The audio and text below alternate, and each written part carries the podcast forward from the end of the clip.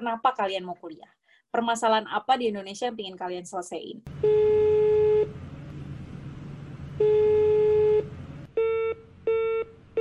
Halo pejuang, apa kabar? Selamat datang di podcast Suara Indian.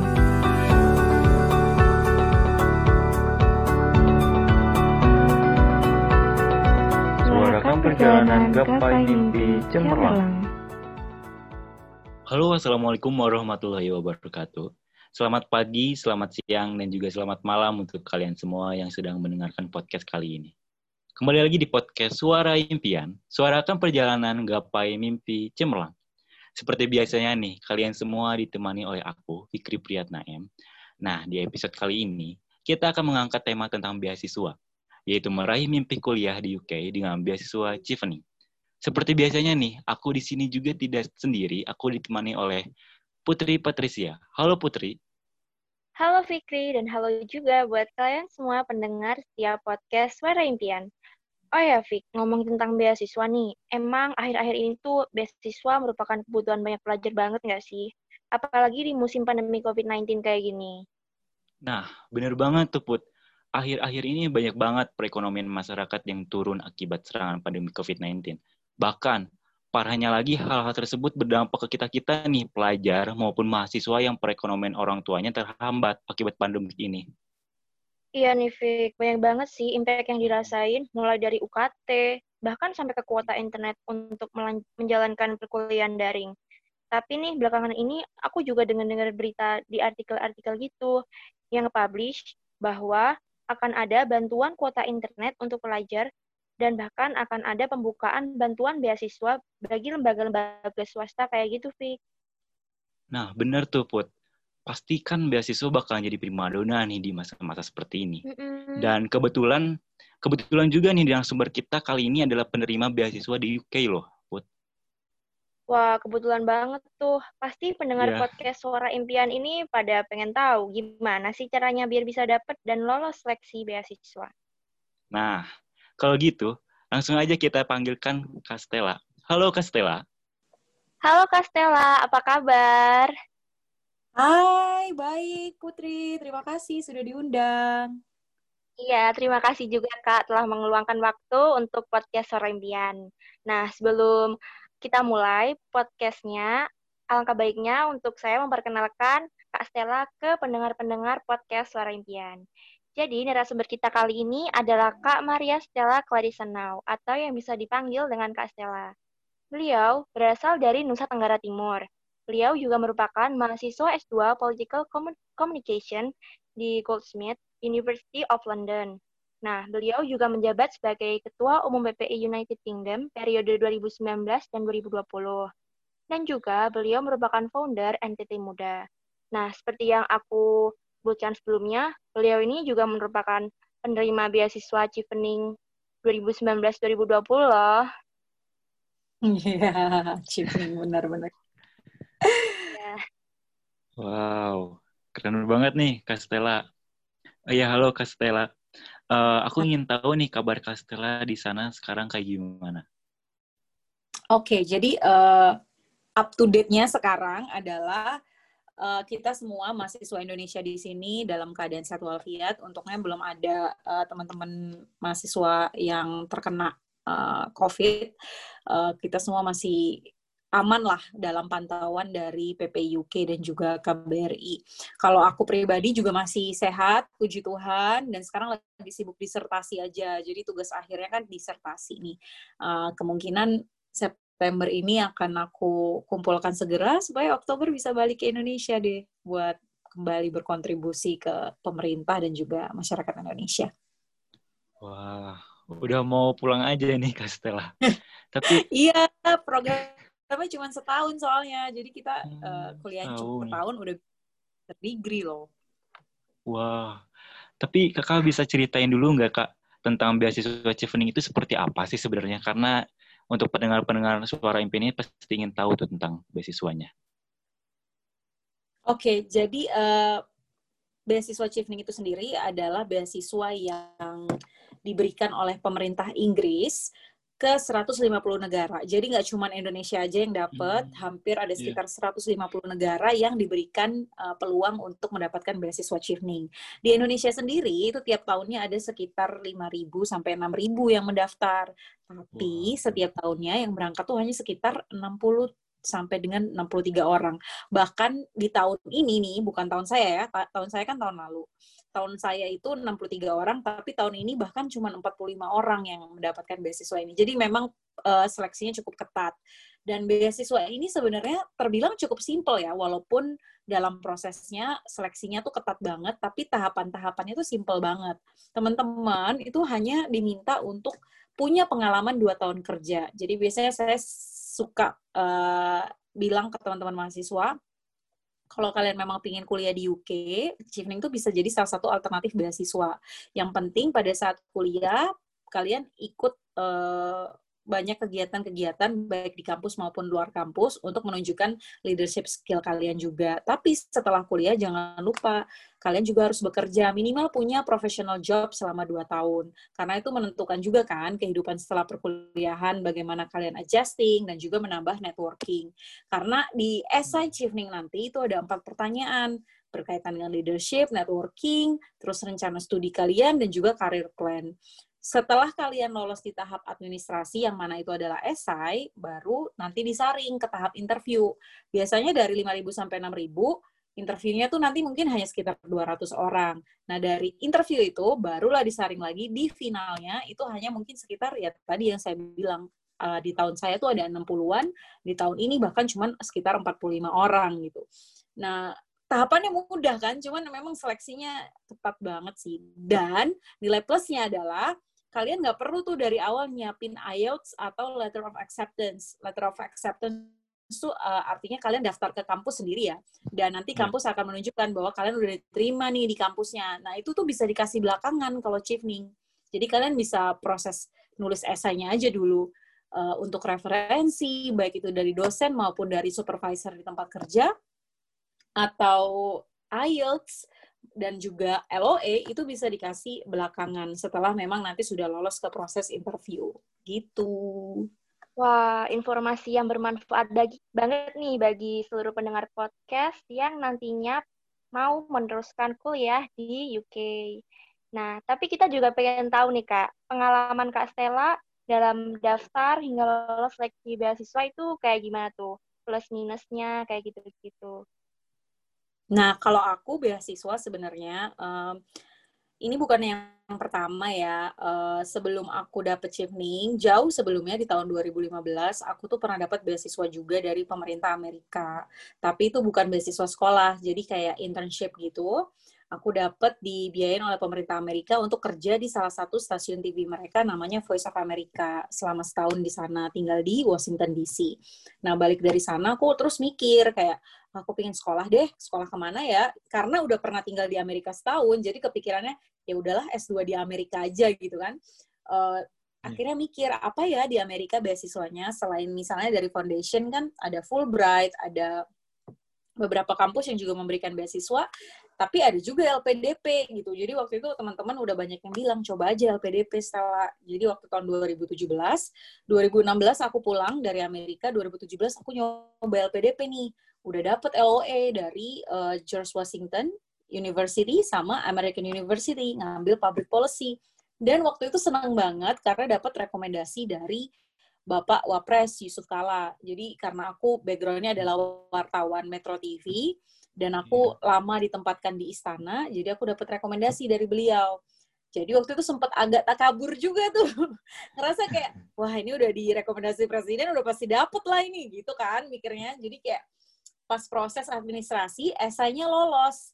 Nah, tiba-tiba di tahun itu L P D P menerapkan yang namanya psikotes online. Nah, itu ya, itu tahapan baru yang memang diberlakukan baru di tahun dua ribu tujuh belas kan.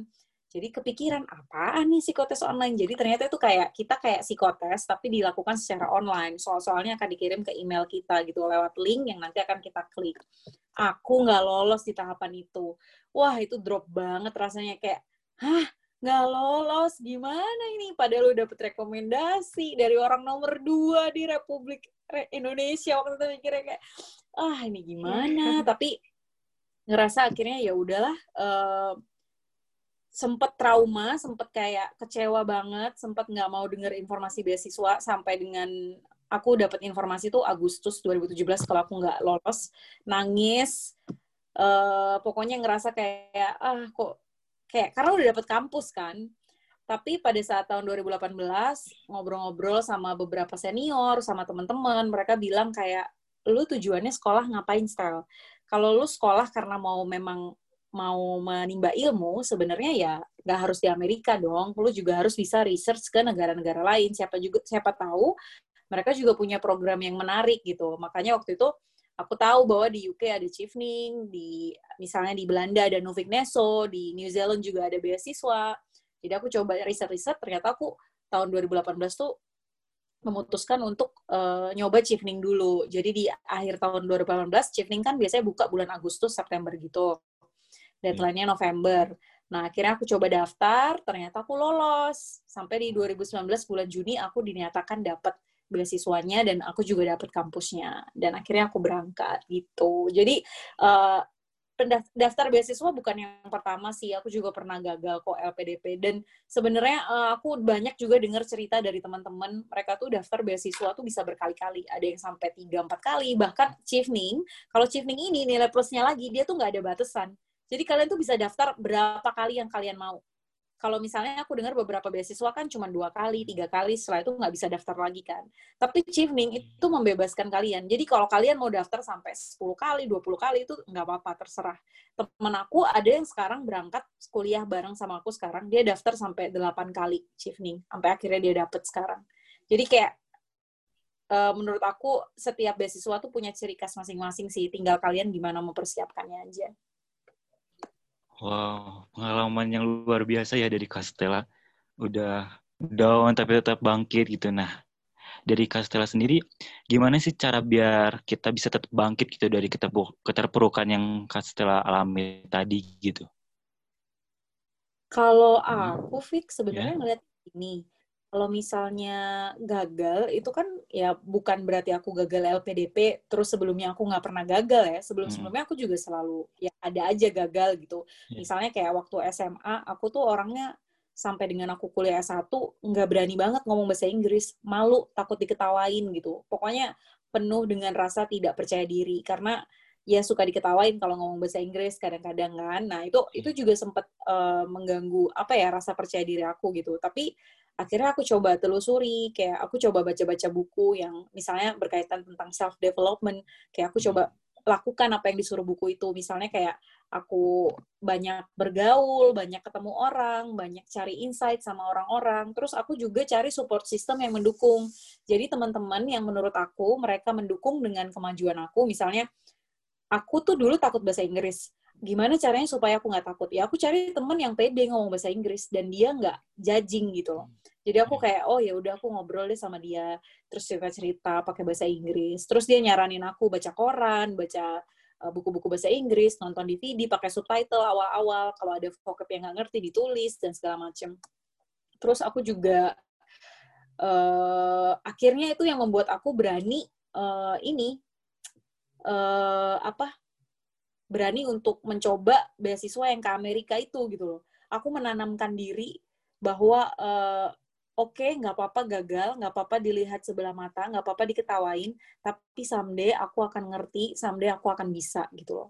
Nah itu akhirnya tertanam. Terus sorry, balik lagi dari U S menghadapi kegagalan L P D P, ya sedih lagi. Tapi aku ya itu lagi sebenarnya aku merasa buku-buku dan support system sih yang sangat membantu aku. Buku-buku yang aku baca, support system teman-teman yang mendukung, yang bilang bahwa nggak apa-apa, Stel, jangan lihat gagal tuh sebagai suatu hal yang kayak, oh, gagal terus akhirnya semuanya jadi nggak jalan gitu. Gagal tuh sebenarnya sama aja kayak sukses. Perasaannya cuma sebentar kok. Kita tuh orang sukses tuh kayak cuman, ya udah orang lihat kita sekali sukses, orang udah lupa setelah itu. Sama kayak gagal, orang lihat kita gagal, ya nanti juga orang udah lupa. Jadi mindsetnya aja sih yang perlu di ini ditata. Oke, keren banget nih Kak Stella.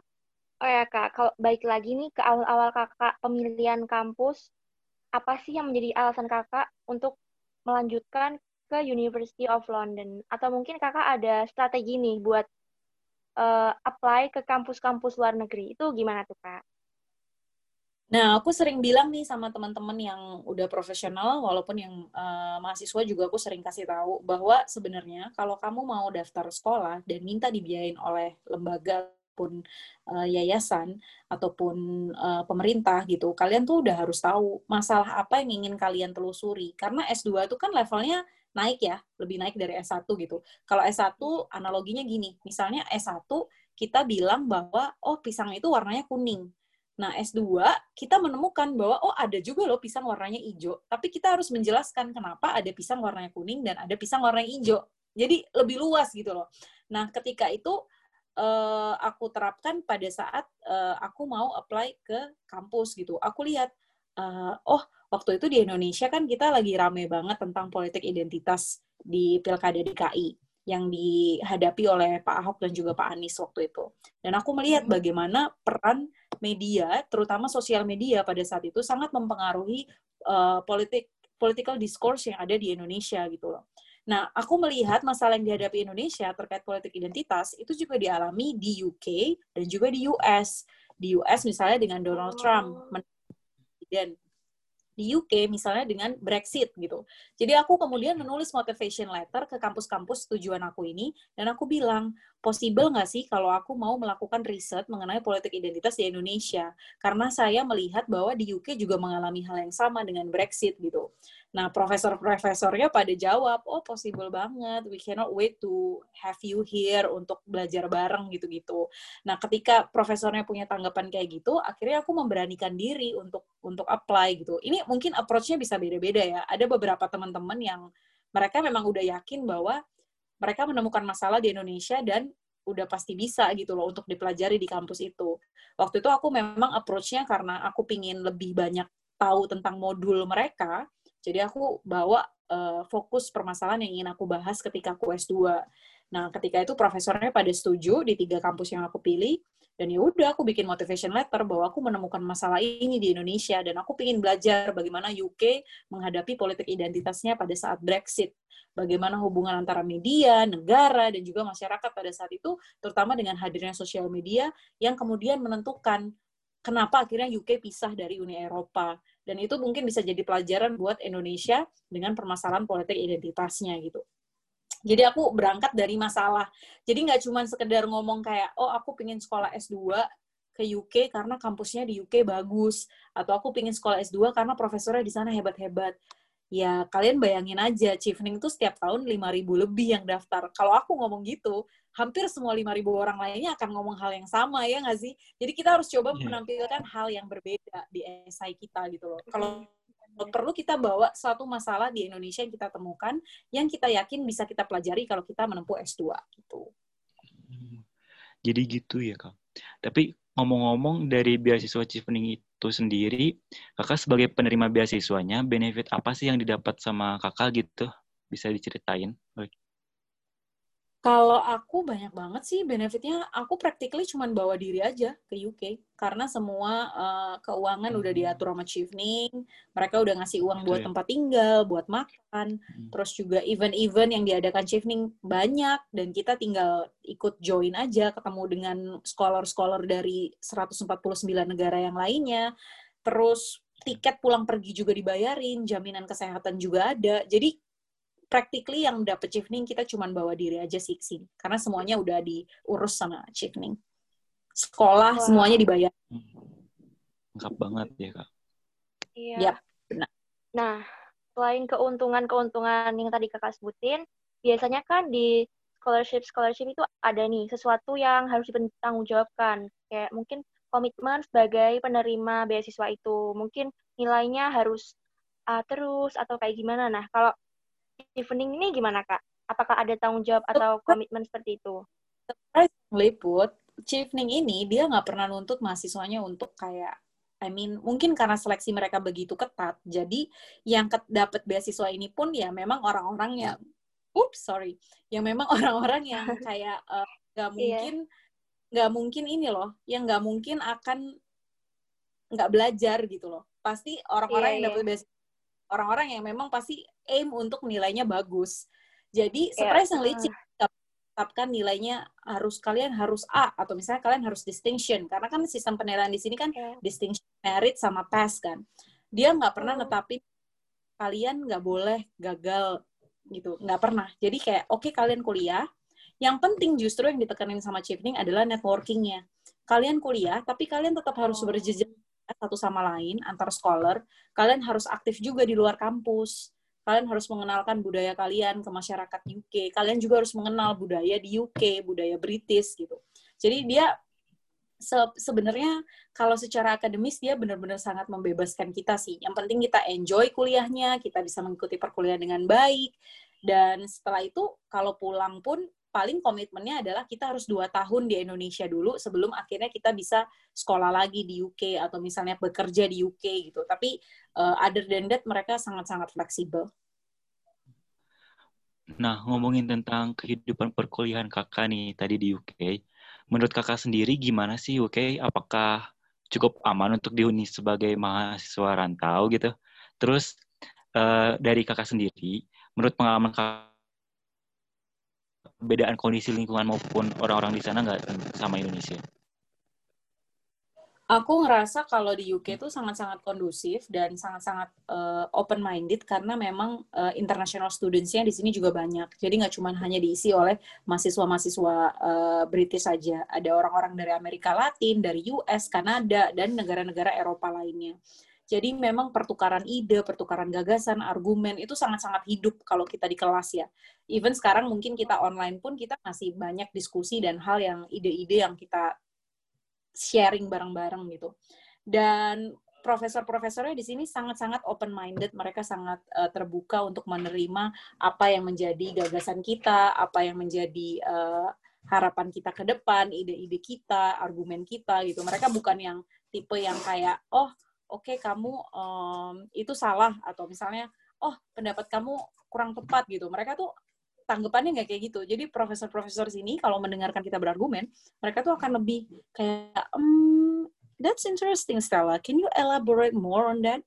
Atau misalnya kayak, hmm, that's a different perspective, but I, I need to see more, atau I need to, I need to listen more uh, from you on that particular, uh, apa, topik gitu misalnya. Jadi kayak mereka akan encourage kita untuk lebih banyak kayak oke, okay, mungkin itu hal yang baru buat saya. Oke, okay, mungkin belum banyak yang tahu, boleh dijelasin lebih lanjut gitu. Jadi nggak langsung kayak judging bahwa enggak itu nggak benar atau enggak itu salah gitu. Mereka sangat-sangat open-minded untuk mendengar apapun pendapat yang disampaikan oleh para mahasiswanya. Terus uh, setelah itu nanti uh, ketika kita berkoordinasi dengan teman-teman juga mereka juga tipenya sangat-sangat terbuka sih untuk menerima perbedaan pendapat. Karena memang ruangnya ruang akademis ya. Wah, berarti U K ini cukup nyaman ya, Kak. Jadi kita sebagai mahasiswa, misal yang mau belajar di sana, uh, profesor-profesor di sana itu juga open-minded banget sama kita-kita yang benar-benar mau belajar dan dari nol, dan mereka nggak pernah ngejudge kita. Walaupun uh, mungkin ide dan pemikiran kita itu masih masih rendah kayak gitu. Yang penting kita di sana berniat untuk benar-benar belajar. Nah, yes. Selain itu, aku juga kepo nih, Kak. Kan kakak ini juga mengampu tanggung jawab sebagai Ketua Umum P P I U K. Nah, di sisi lain, kakak ini pasti juga punya banyak tanggung jawab lain dong. Mungkin dari perkuliahan akademik maupun organisasi lainnya seperti N T T Muda nih, Kak. Nah, gimana sih cara kakak mengatur waktu sehingga bisa maksimal dalam menjalankan seluruh tanggung jawab terse- tersebut. Kalau P P I U K, sebenarnya dari awal aku masuk ke Goldsmith ya, untuk kuliah, aku memang sudah membaktikan diri gitu. Jadi kayak, oke okay, aku datang ke U K nih, nggak cuma sekolah nih, aku juga bakal berorganisasi. Jadi kalau misalnya teman-teman jalan-jalan ke Eropa, kemana-kemana, ya aku harus mengalah, karena memang aku punya tanggung jawab lain gitu. Jadi memang harus ada yang dikorbankan, misalnya waktu gitu. Kalau lihat teman-teman lain bisa jalan-jalan keliling U K, Eropa, aku ya bersabar dulu, harus bisa bagi waktu yeah. karena aku di U K gitu. Tapi kalau untuk N T T Mudanya sendiri, karena itu aku udah bangun selama dua tahun bersama teman-teman N T T wow. yang lain, teman uh, alumni, Uh, dari Unpar gitu, jadi uh, aku uh, ini sih cukup mempercayakan ke mereka sih, jadi mereka cukup handling N T T Muda dengan baik, karena aku udah izin bahwa aku akan sekolah, dan aku titip ke mereka, tolong ya N T T Muda dijaga, karena di U K aku akan sekolah dan juga aku akan fokus ke P P I U K, karena waktu itu kita uh, aku menang pemilu kan, jadi once aku menang pemilu, N T T Mudanya aku tinggal teman-teman untuk kemudian mereka uh, handle, aku paling monitoring aja sih, bantu-bantu gitu. Oh gitu ya Kak. Nah, gak nyangka kita udah nyampe di penghujung podcast nih Kak. Sebelum mengakhiri bincang-bincang kali ini, boleh dong Kak Stella buat share tips sama trik mendapatkan beasiswa serta menjadi mahasiswa S dua di luar negeri itu seperti apa? Oke, okay. Kalau dari aku, yang pertama adalah kalian harus research. Research, research, research, research, research. Jadi sebelum kalian daftar beasiswa, kalian udah harus tahu dulu kenapa kalian mau kuliah. Permasalahan apa di Indonesia yang ingin kalian selesaiin. Jurusan itu bisakah menjawab permasalahan itu? Kampus itu bisakah menjadi tempat yang baik untuk kalian belajar? Dan profesor-profesornya mengajarkan ilmu yang kalian cari nggak? Setelah itu, setelah kalian udah research, gali lagi, apa sih kira-kira skill ataupun potensi yang bisa kalian tawarkan untuk sang pemberi beasiswa. Karena kan kita kalau daftar beasiswa, artinya kita butuh dana mereka. Ketika mereka memberikan dana, artinya mereka investasikan ke diri kita, ke kemampuan kita, ke networking kita, mereka berinvestasi gitu loh. Jadi kita harus bisa membuktikan bahwa oke, okay, saya aktif loh di organisasi, saya akan berguna buat kamu nanti di masa depan ketika kamu punya kerjasama sama pemerintah Indonesia, atau misalnya kalau L P D P, ketika L P D P punya channel dan mereka butuh kerjasama dengan pemerintah, misalnya kalian dapatnya di U K atau di Amerika, saya punya skill yang bisa kalian manfaatkan, yang bisa kalian gunakan. Saya punya ilmu yang bisa saya tawarkan ke permasalahan-permasalahan dihadapi oleh bangsa Indonesia. Berangkatnya dari situ dulu deh. Dan itu kalian harus riset benar-benar supaya sesuai dengan background kalian. Baik itu background pekerjaan, misalnya untuk Chevening, ataupun background sekolah, misalnya untuk beasiswa-beasiswa yang memang sangat memperhatikan studi S satu gitu. Selain itu juga setelah riset, belajar nulis, nulis yang terstruktur, nulis yang benar-benar uh, sesuai dengan uh, apa yang ingin kalian sampaikan. Biasanya di internet tuh bertebaran, nama skemanya tuh star. Jadi uh, bagaimana kalian menulis mulai dari permasalahan, apa yang kalian ambil untuk menyelesaikan masalah tersebut, prosesnya seperti apa, dan hasilnya seperti apa. Itu metodenya namanya metode STAR. Itu bisa di Google, kalian bisa nemuin itu di mana aja. Itu cara menulis motivasi esai yang yang menurut saya paling oke okay dan paling uh, formatnya di mana-mana seperti itu. Dan kemudian setelah itu belajar bahasa Inggris. Karena ketika kalian kuliah di luar, kalian kan ya bahasa utamanya adalah bahasa Inggris. Jadi jangan pernah lelah untuk latihan ngomong bahasa Inggris, nulis dalam bahasa Inggris, apalagi nulis secara akademik ya. Karena nulis beda, nulis biasa sama nulis akademik tuh uh, whole totally different gitu. Jadi kalian harus belajar untuk nulis akademik karena modul-modulnya pun, maksudnya course-course-nya tuh udah tersebar secara gratis online. Kalian cuma tinggal Google aja kok, tinggal cek di YouTube, atau di Instagram, atau di Facebook, semua udah ada di situ. Tinggal bagaimana kalian mau menyediakan waktu dan berusaha untuk memenuhi itu semua. Wah, terima kasih banyak banget nih Kak. Udah banyak banget ngasih informasi-informasi baru bagi kita, dan tentunya itu pasti bermanfaat banget sih dari pengalamannya Kak Stella yang luar biasa itu. Uh, kita juga mau ngucapin terima kasih banyak karena udah meluangin waktunya secara sukarela untuk datang di podcast Suara Impian ini, Kak. Uh, mungkin terakhir ada yang mau Kakak omongin? Uh, buat aku, teman-teman Indonesia, siapapun, teman-teman mahasiswa yang dengar podcast ini, sama Fikri, sama Putri, yang udah berpartisipasi di dalam podcast ini, uh, apapun yang kalian cita-citakan, apapun yang kalian harapkan terjadi dalam hidup kalian, tetap berusaha, jangan menyerah. Kalaupun capek, istirahat bentar, tapi dicoba lagi. Kalaupun ternyata it doesn't work out, coba cari cara lain, coba kejar mimpi yang lain, dan jangan pernah stuck, jangan pernah menganggap bahwa kegagalan itu adalah segalanya. Karena believe me, kita gagal tuh way better daripada kita sukses terus.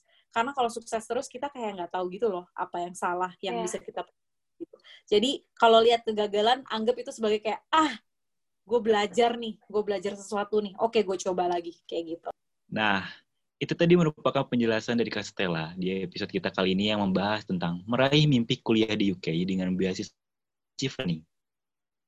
Semoga ilmu dan informasi beasiswa yang diberikan dapat bermanfaat bagi seluruh pendengar podcast Suara Impian. Amin. Kami selaku moderator pamit undur diri ya teman-teman. Sampai jumpa di episode selanjutnya. Salam, Salam gapai mimpi.